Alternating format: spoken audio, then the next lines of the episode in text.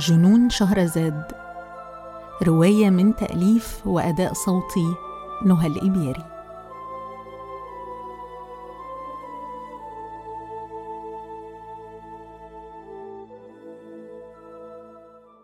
اثنان ثقب الإبرة. بعد الأربعين بدأنا الاستعداد للرحيل عن الخرطوم. ظلت أمي تردد لم يعد لدينا سبب للبقاء هنا. ذهبنا للالتحاق بأخي الأكبر الذي كان يدرس في كلية الآداب جامعة القاهرة إلى جانب عمله كمترجم في أحد المصالح الحكومية. استعدادا لوصولنا استأجر أخي شقة من غرفتين في الطابق الخامس من بنايه أعلى من كل البنايات المحيطة بها. قالت أمي أنت تنامين معي في الغرفة البحرية واخواك ينامان في الغرفة القبلية لأنها أكبر. في الشقة المقابلة كان يسكن ضابط بالجيش مع عائلته المكونة من زوجته البريطانية وابنتهما السخيفة وهي في مثل عمري. عرفني أخي بالفتاة وقال لي هذه ستكون صديقتك. أخذتني الفتاة نبيهة اسمها. أخذتني هذه النبيهة إلى البيانو وقالت إن والدتها تعطيها دروسا لتعلم البيانو. ويمكنني أن أنضم إليها إذا رغبت في ذلك. لم أكن قد رأيت بيانو من قبل فارتني كيف يمكنها أن تعزف شيئا اسمه سوناتا لشخص اسمه معقد بيتهوفن.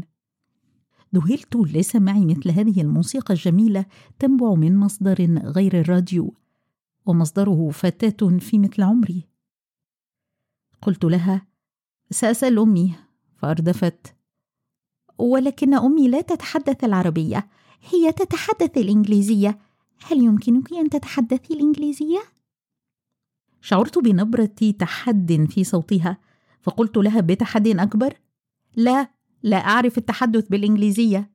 فأخذت تغني أغنية باللغة الإنجليزية وتقفز في سعادة استفزازية. فلم أشعر إلا وأنا أدفعها على الأرض صارخة موتي! انطرحت السخيفة أرضا وانفجرت في بكاء شديد الارتفاع. ولهلعي شاهدت خيطا من الدماء يسيل على جبهتها العريضة الشديدة البياض. يا مصيبتي ستموت وسيقتلني والدها الضابط انتقاما لها. هرع الكبار إلى الفتاة المكلومة يسألونها عن سبب بكائها. وتفحصت أمها الجرح وقالت مطمئنة شيئا فترجم لنا الضابط حصل خير هو جرح سطحي. نظرت لي أمي بلوم شديد. كيف أتسبب لها في هذا الحرج أمام الناس؟ خفت أن تضربني. لكني قلت في نفسي إذا ضربتني فسأضرب هذه الفتاة مجددا وسأقتلها عن جد في المرة القادمة. لكن أمي لم تضربني بل ظلت طوال اليوم تبكي. ما هذا الخداع؟ لماذا لم تضربني؟ تملكني شعور بالندم. ولكني تذكرت أني مثل والدي. لا أشعر بالندم ابدا. فكرت أني ربما يتعين علي أن أبكي من حين لآخر حتى يعتقد الكبار أني لست أنا الشريرة. ولكني أسرعت ونحيت الفكرة جانبا. ماذا لو أصابني العمى من البكاء؟ وماذا لو قتلوني لأني لست فقط قبيحة بل أيضا عمياء؟ سيقولون ما فائدة فتى قبيحة عمياء؟ فلنقتلها ونتخلص منها. ثم سيحتفلون ويضحكون ويرقصون حول جثماني. وستأتي ملكة سودانية وثنية وتأمر الجميع بأكل لحمي لأن لحوم البشر هي أفضل اللحوم لذة على الإطلاق. لكن هؤلاء الحمقى لا يعرفون أن من يأكل لحم ساحرة شريرة تصيبه اللعنة. يجب أن أتذكر أن أحافظ على رباطة جأشي أمام قاتلي. وسأبتسم وأنا أزف له النبأ السعيد بأنه سيكون ملعونا للأبد وأن روحي الهائمة ستطارده ولن يرحمه حتى الموت من براثني. قررت في ذلك اليوم الا أضرب جارتنا مرة أخرى لأن رؤية والدتي تبكي كانت تصيبني بإحساس كريه.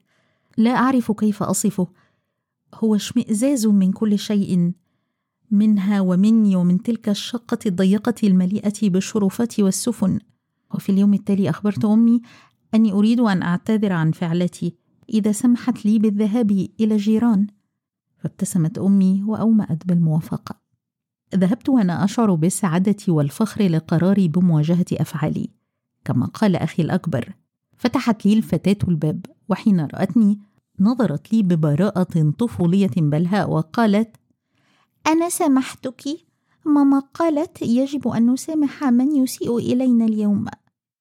ثم دعتني للدخول واللعب معها إلا أن اليوم كان يوم الجمعة ويسمح لها باللعب قبل أن تنجز واجباتها المدرسية.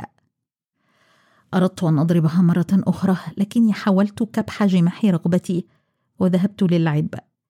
كانت لديها الكثير من العرائس وأنا كانت لدي عروسة واحدة فقط تركتها في الخرطوم لأني كبرت على اللعب بالعرائس لماذا ما زلت تلعبين بالعرائس؟ لقد كبرت على ذلك لا أنا أحب اللعب بالعرائس هذه لولا وهذه ريتا وهذه لماذا تطلقين عليهن أسماء؟ هذه العرائس ليست حقيقية هذه بولا وهذه باربرا. أنا لا أريد أن أعرف أسماءها.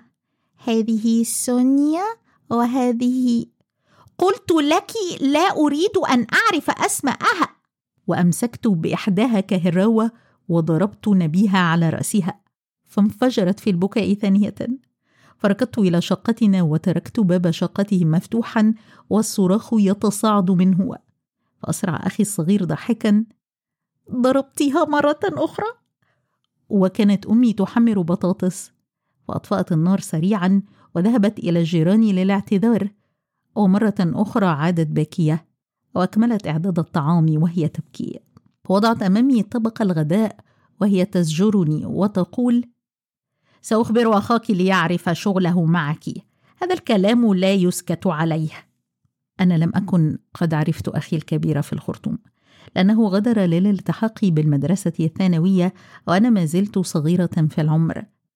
ولكني كنت أسمع أبي يقول إنه دائما يحقق المركز الأول عن جدارة في دراسته كما أنه يعمل في السلك الوظيفي ويكسب أموالا تجعله أفندي محترما. كنت أتصور نسخة من رجل يشبه أبي وأقصر منه قليلا. لكني حين التقيت به للمرة الأولى أدهشني أنه يشبه أخي الصغير ولكنه أطول منه كثيرا وأدهشني أكثر أنه كان يرتدي نظارة سميكة ولا ينظر لمن يتحدث إليه بل يبدو ناظرا في الفراغ كأنه يحدث شخصا آخر سألته في ذلك اليوم هل ستضربني؟ ثم أردفت قبل أن أسمع الإجابة هل ممكن أن أطلب منك حين تضربني ألا تصيبني بالعمى؟ فأنا لا أريد أن أصبح عمياء. فوجئت به يضحك ضحكة مكتومة ويقول بصوت هادئ ما هذا الكلام؟ بالطبع لا يمكنني أن أضربك أبدا أو أذيك بأي شكل من الأشكال. أنت أختي الصغيرة. وحتى إذا كنت غريبة عني نحن لا نرتكب العنف بحق الآخرين. وأنت أيضا يجب أن تتوقفي عن ضرب نبيها. غريب هو أخي ويقول كلاما غريبا أيضا. أنا لا أريد أن أضربها قلت فلماذا تفعلين إذن؟ لأنها سخيفة وتستحق الضرب ماذا فعلت؟ أحارني السؤال وسمعت أمي تقول ماذا تفعل؟ لا تأخذ وتعطي معها في الكلام وتضيع وقتك؟ أخي فعلا لم يكن يضيع وقته كان يذهب للعمل ويأكل ويقرأ ويكتب هذا كل ما كان يفعله لكني لم أكن أشعر حوله بالخوف. كانت أمي تنهرني عن الحديث معه حتى لا أضيع وقته الثمين لكنه كان يحاورني بصبر سألته يوما لماذا تقرأ وأنت لديك وظيفة وتكسب مالا يجعلك أفندي محترما؟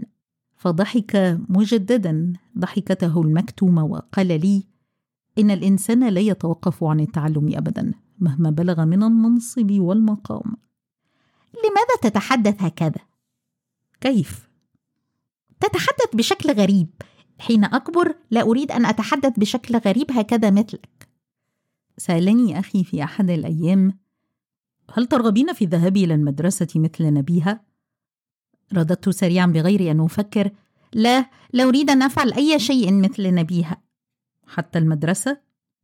لا لا أحب أن أستيقظ مبكرا قرر أخي أن يلحقني مجددا بالمدرسة حتى أحصل على ثانوية نسوية مثل بنات عمي التي يعيشن في القاهرة. أحضروا لي معلمة خاصة لتعدني لخوض امتحان يحدد قدراتي وأي الصفوف التي يتعين علي الالتحاق بها. علمت في وقت لاحق من عمري أن زوجة ضابط الجيش أم نبيها ميسيس باميلا هي التي تطوعت لدفع راتب المعلمة. ميسيس محاسن صديقتها التي ولدت لأب مصري وأم بريطانية.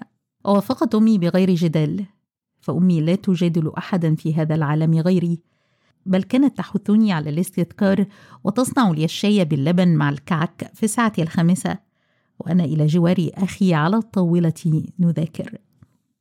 ساعدني أخي الأصغر كثيرا. كان يبدو أن تقمص دور المعلم يناسبه ويمتعه. أصبحنا قريبين في هذا الوقت كثيرا. كان رفيق لعبي وأصبح أيضا رفيقا للمذاكرة. أحببت الكتب.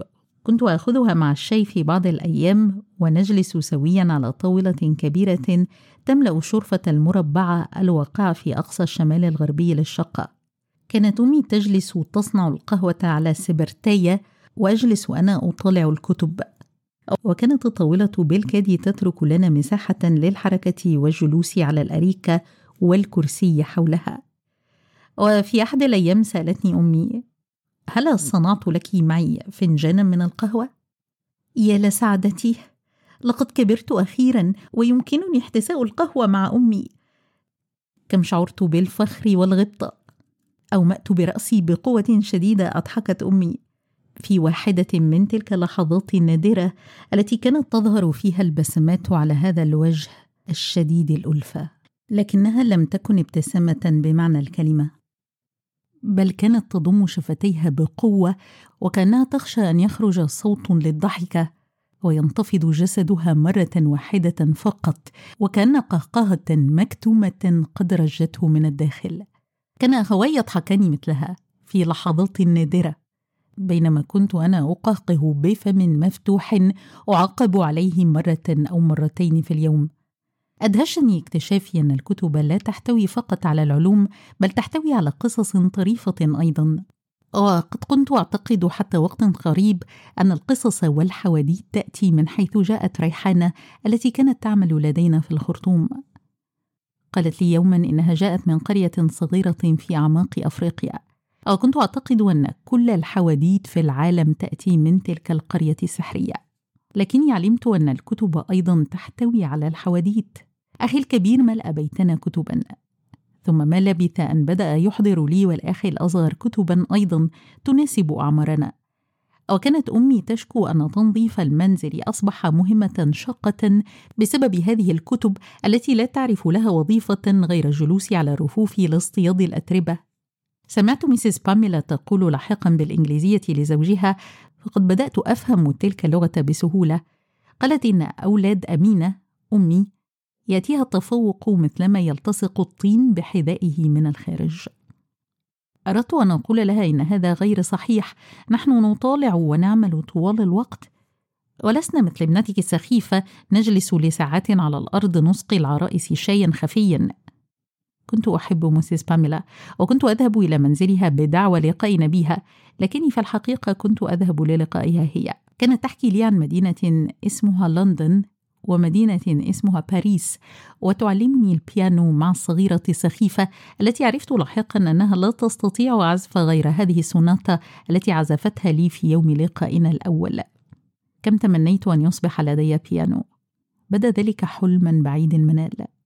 لم أجرؤ حتى على طلبه من أخي بل لم أكن أجرؤ على طلب أي شيء منه كانت أمي تنظر إليه بحسرة وتقول إنه ضحى بحياته من أجلنا مثله متزوجون ولديهم أطفال لكنه هو فضل أن يعتني بنا وأن ينفق كل ما يكسبه من أموال على طعامنا وإيوائنا. في هذه الشقة الصغيرة كانت أمي تحن إلى البيت الكبير في الخرطوم والخدم والمكانة الاجتماعية. وكانت تتجنب ذكر اسم أبي فعادة بعد قائمة طويلة من الشكوى من ضيق المطبخ وعدم وجود مساعدة منزلية وافتقادها للحديقة التي استعاضت عنها ببضعة أوان من الزرع تضيف في النهاية الله يرحمه لكنها لم تكن تقولها بحب أو بفقد بل بغضب مكتوم.